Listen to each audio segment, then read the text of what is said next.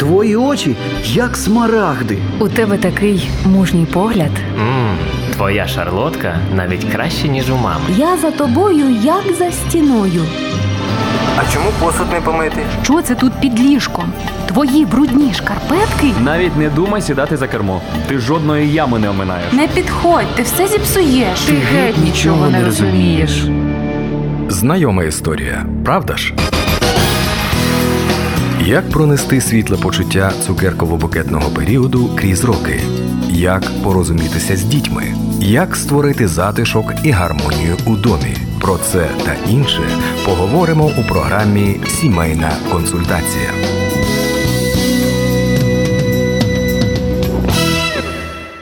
Сьогодні ми зателефонували в Дніпро. А на зв'язку із нами Владислав Рогожин, майстер-тренер міжнародного центру батьківства. Владиславе, ми вас вітаємо в ефірі. Доброго дня. Здравствуйте, здравствуйте. Приветствую всіх. Дякуємо і вам, що дозволили завітати до вашої оселі. Ви зараз вдома, ви не в офісі, ви вдома, так? Да, да, да. Скажіть, Сейчас- зараз змінилося так, ми адаптовуємося для відеострімів, і це роблять не тільки служителі радіо. Дуже багато організацій, які з дому ведуть. Якісь перемовини робочі і так далі, і часто доводиться знаєте опанувати якісь навички для того, щоб цей момент, коли ти на стрімі з кимось, ніхто не увірвався в кімнату, не було зайвих шумів.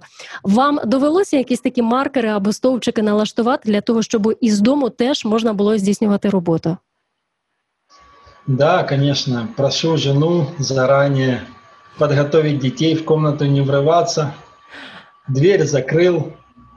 Э, Ну, дети понимают в целом, что это часть моего служения, моей работы, и они спокойно воспринимают. Який вік у ваших дітей? Старшей дочери Оля ее зовут, потом идет сын Рома, 11 лет, и сын Андрей, 4 года. Скільки ви з дружиною вже разом? 20 лет было 9 сентября. Ровно 20. Вітаємо. Хороша дата, кругленька дата.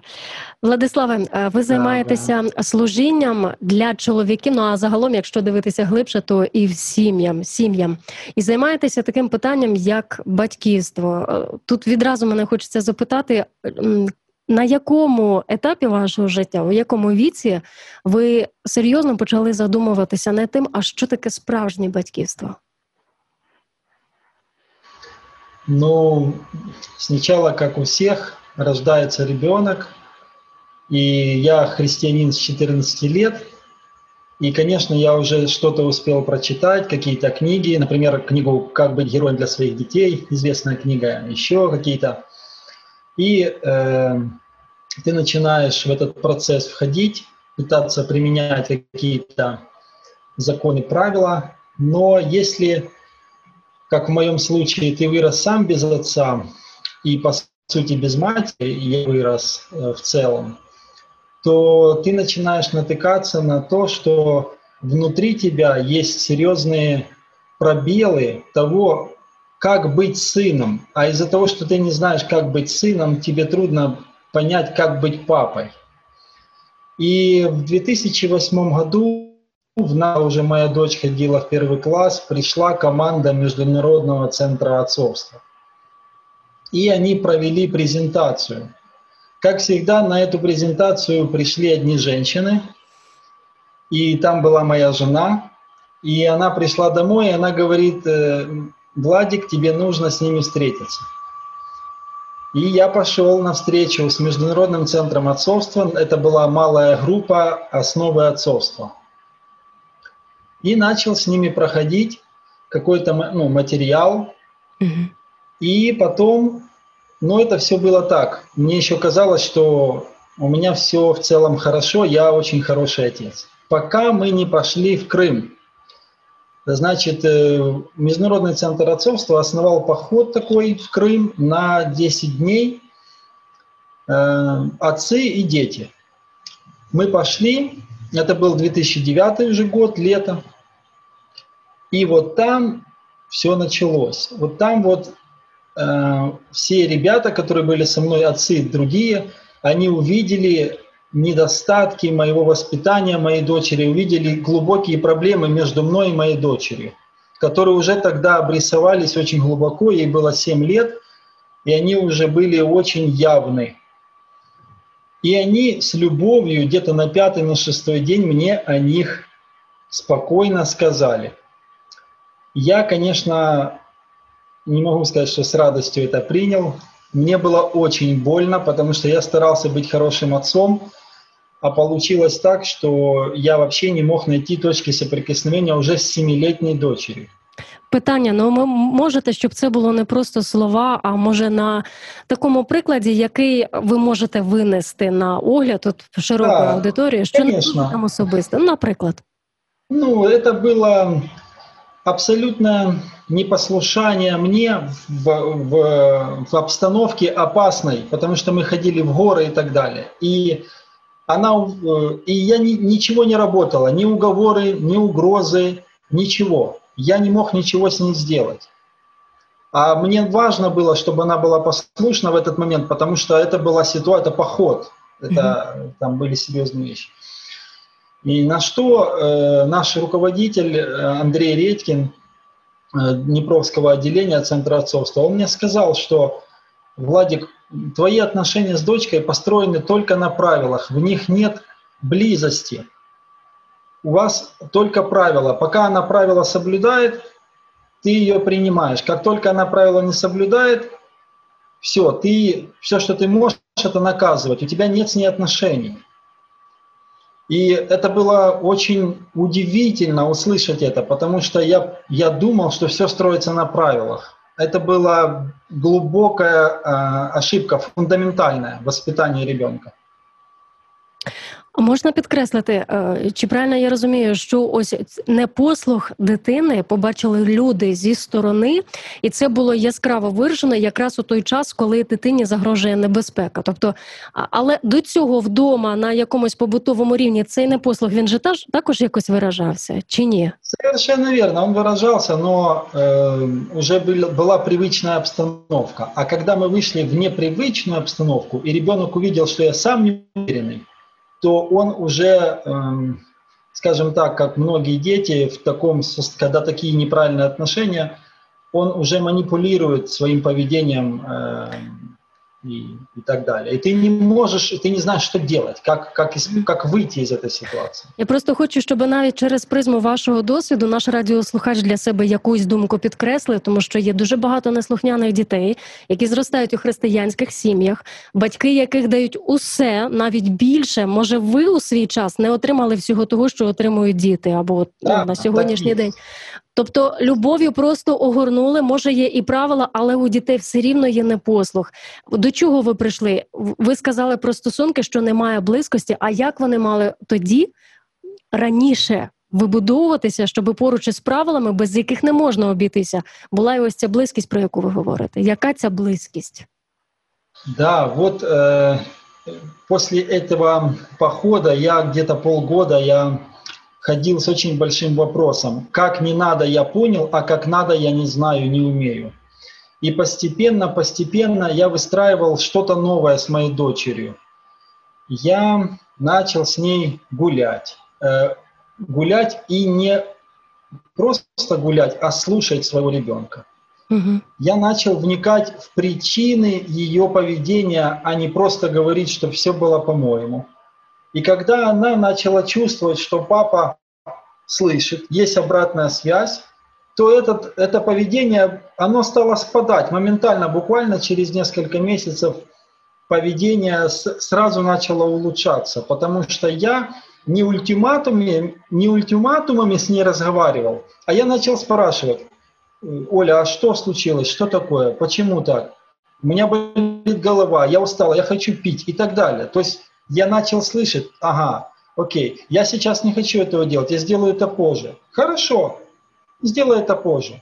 Я все равно тебя люблю. Я демонстрировал э, вот это отношение, скажем так, отношение благодати не на, не на теории. Я уже на то время был пастором, и мне Андрей говорит, Влад, ты не, ты не применяешь благодать в отношениях с дочкой. А я говорю, Андрей, я недавно проповедовал несколько проповедей о благодати, я все знаю о благодати. И он говорит, ты все знаешь, но в жизни у тебя все на правилах. И это было очень, это было очень в точку. И постепенно я начал учиться с дочкой выстраивать живые отношения, между, как между папой и ребенком, а не между правильным человеком, который все знает, и ребенком, который еще очень многого не знает, и сейчас она все узнает. И, конечно, я впадал в крайности и в те, и в другие, но на сегодняшний день у нас отношения с дочкой очень хорошие, поэтому я могу сказать, что именно тогда было сделано правильное исправление. Можна тоді наступне питання? От зараз більше популярності набирають такі, наприклад, побачення із донькою, прогулянки із нею. А як щодо синів, що із ними якось по-іншому? Нет, у меня каждую субботу с моим 11-летним сыном, притом ин- инициатор он, каждую пятницу, это вот началось где-то уже год, каждую пятницу я слышу от него, папа, куда мы завтра пойдем? И не нужно для этого много денег или сразу ехать куда-то или Мгм. что-то. Ну да, мы можем и в музей там пойти, и в парк, а можем просто э, прогуляться по нашему району, и я стараюсь в это время молчать.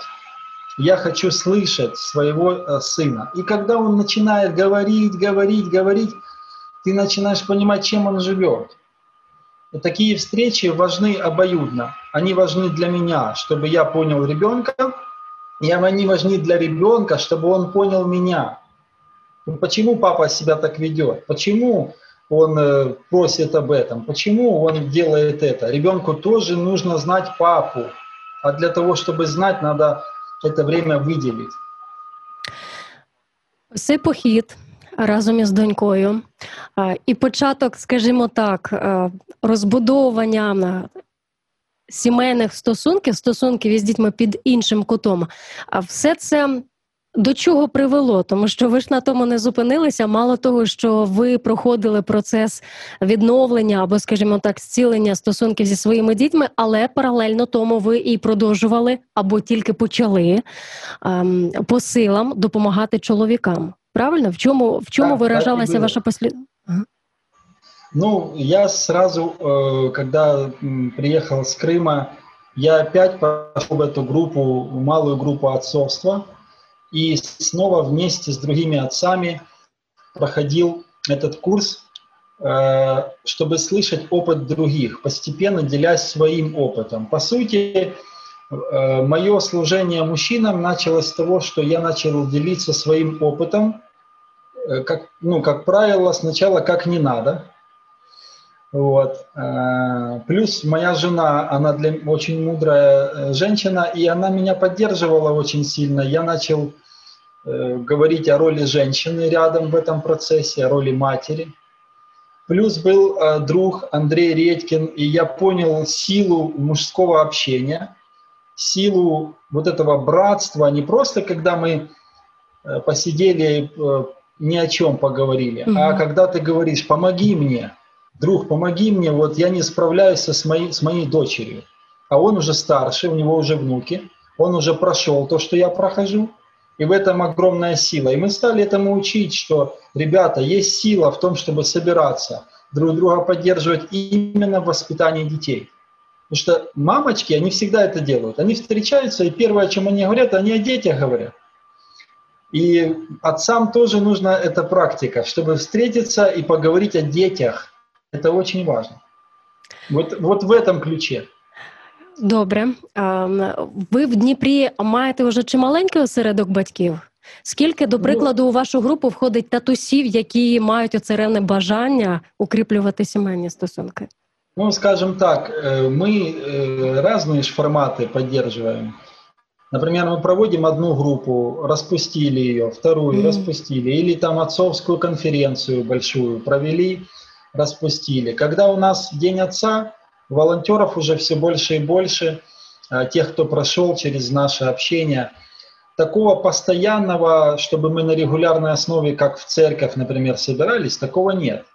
Но есть регулярные семинары, церкви нас приглашают э, постоянно, то одна, то другая церковь, семинары об отцовстве, семинары о воспитании детей или об отношениях женщины с женой.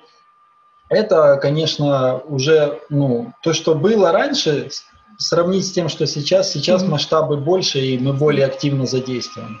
Слава Богу. Е, Владиславе, у нас є ряд практичних запитань від наших радіослухачів.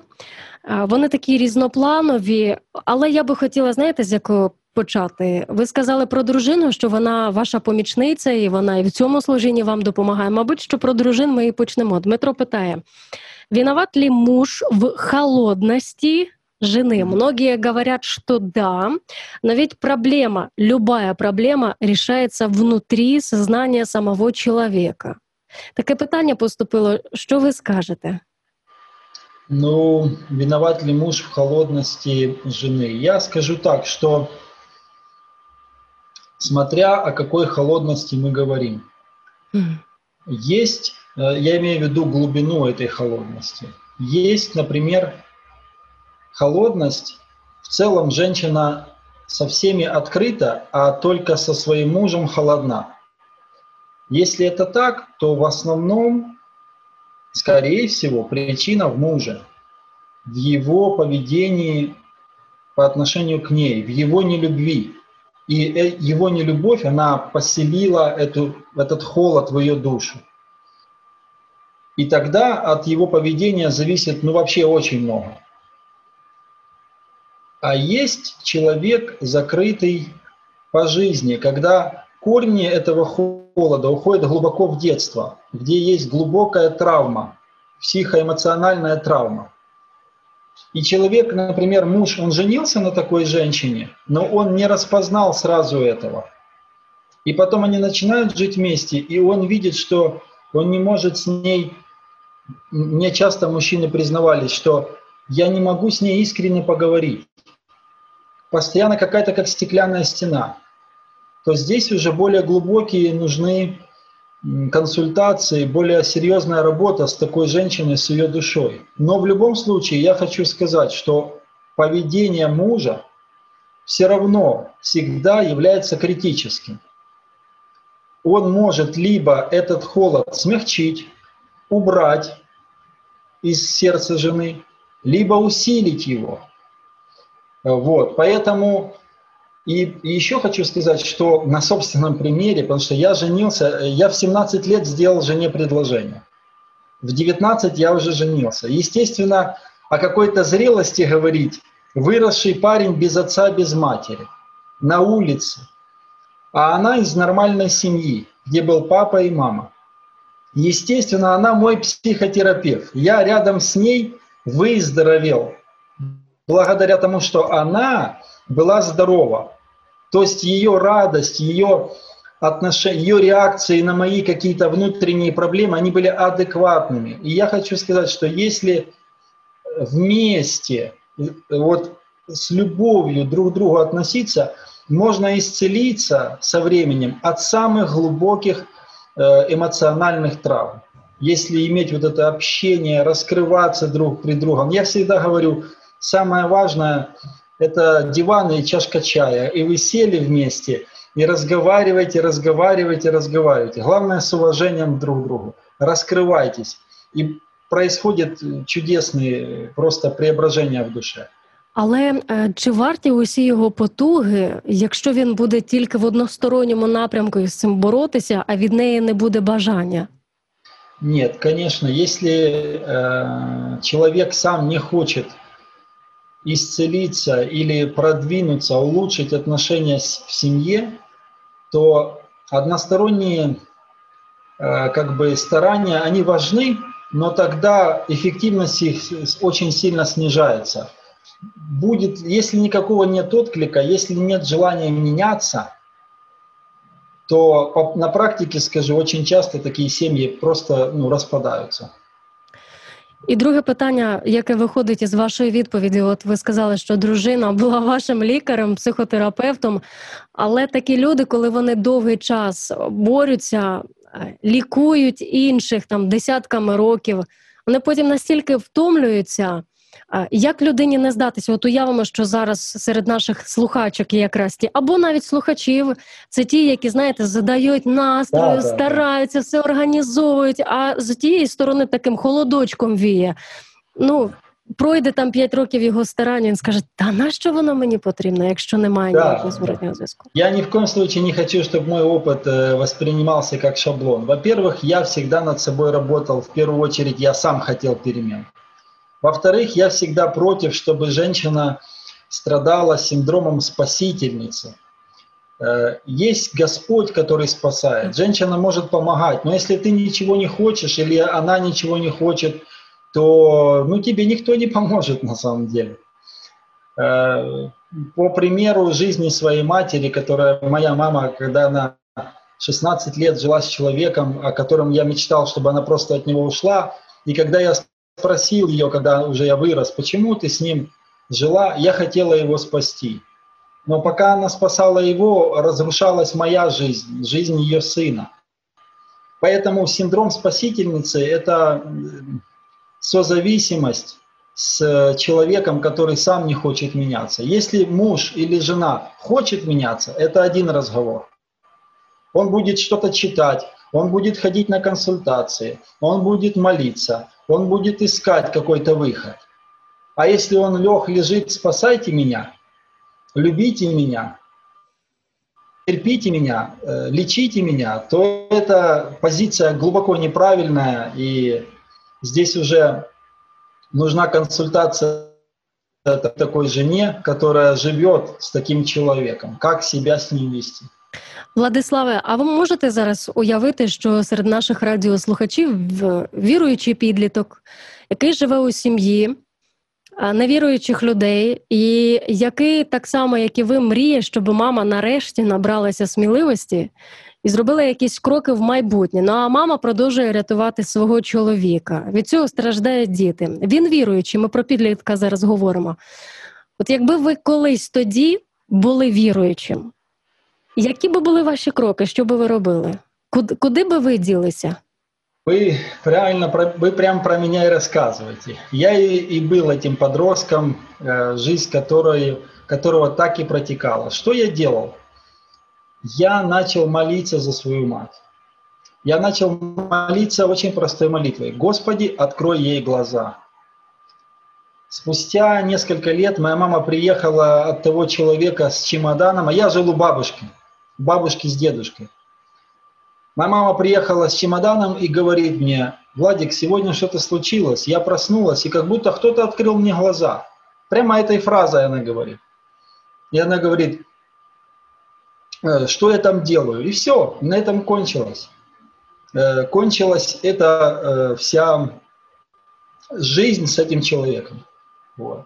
И, и потом пошло мое исцеление, потому что я-то начал с ней жить, а я-то ее терпеть уже не мог, потому что моя э, боль, она была, ну, подростковая боль, боль ребенка. И это уже отдельная история, как Бог учил меня ее любить, и как у нас построились с ней отношения заново фактически. Да. Это, это, это, пусть Бог благословит таких подростков. Я знаю одно, что их призвал Бог, и Он им поможет это пройти. Пусть они только не, не опускают рук.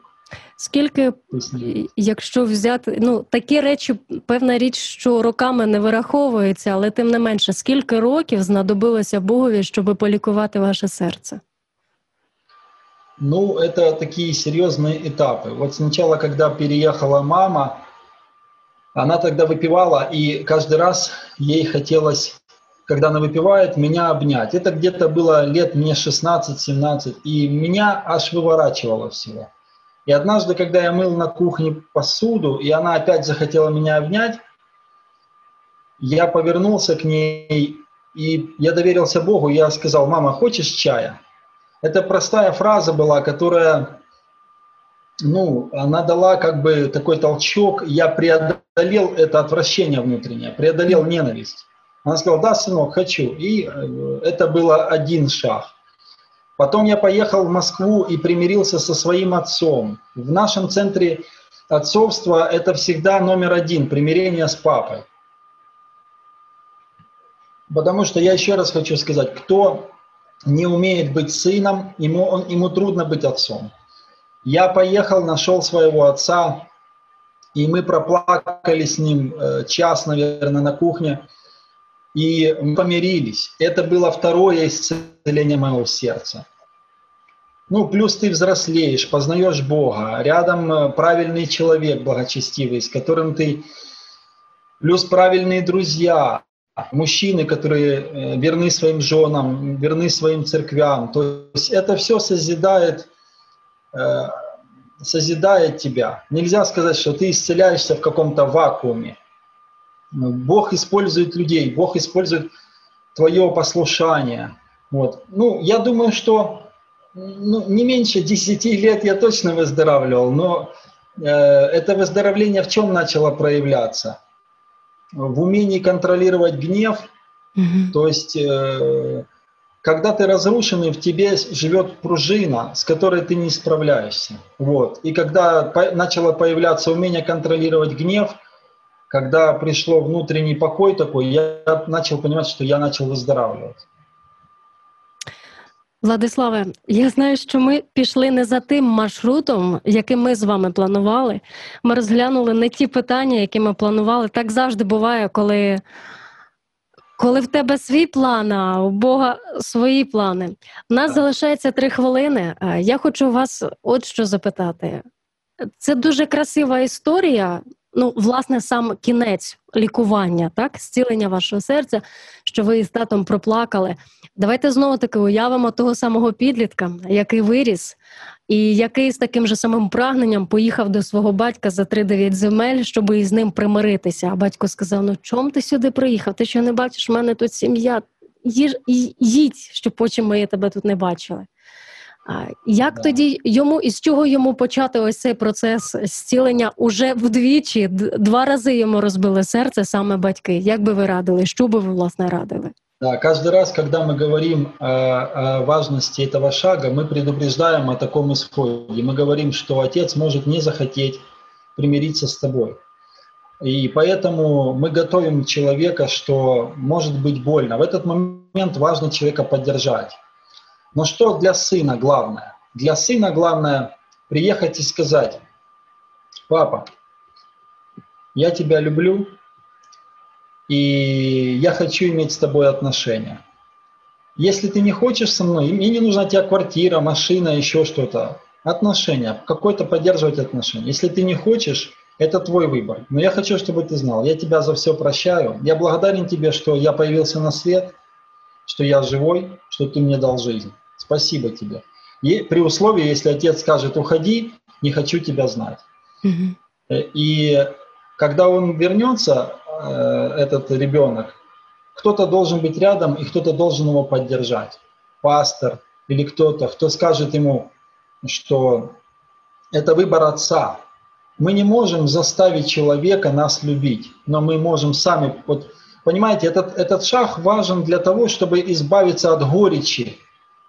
Сказать, папа, я тебя прощаю, папа, я тебя люблю. Потому что у меня практически так же и получилось. Мы-то с ним проплакали, но потом э, был серьезный конфликт, глубокий конфликт, очень серьезный. И я уехал от него, э, ну, уже в следующий раз, когда опять к нему приехал, я уехал очень-очень, очень-очень э, Подавлений, розстроєний. подавленный. Мои розовые очки снялись окончательно. Вот. И тем не менее, я решил для себя, я возьму то хорошее, что передал мне отец, и я это культивировать буду, и добавлю свой, свое что-то, и передам своим детям. А плохое, что мне дал отец, я буду от него избавляться. Владиславе, е, хочу вам подякувати за ці пів, півгодини проведені разом із вами. Е, Це була дуже це була дуже ситна, ситна програма, і Сподіваємося, що ми зможемо з вами продовжити і цю тему конкретно і ще розглянути безліч сімейних питань. Ми вам щиро дякуємо за гостинність і Спасибо. до наступної зустрічі. Спасибо огромное. Всем благословений, и пусть сердца всех выздоравливают, исцеляются в Божьей любви. Дорогі радіослухачі, це була програма Сімейна консультація. На зв'язку із нами був Владислав Рогожин, майстер-тренер Міжнародного центру батьківства.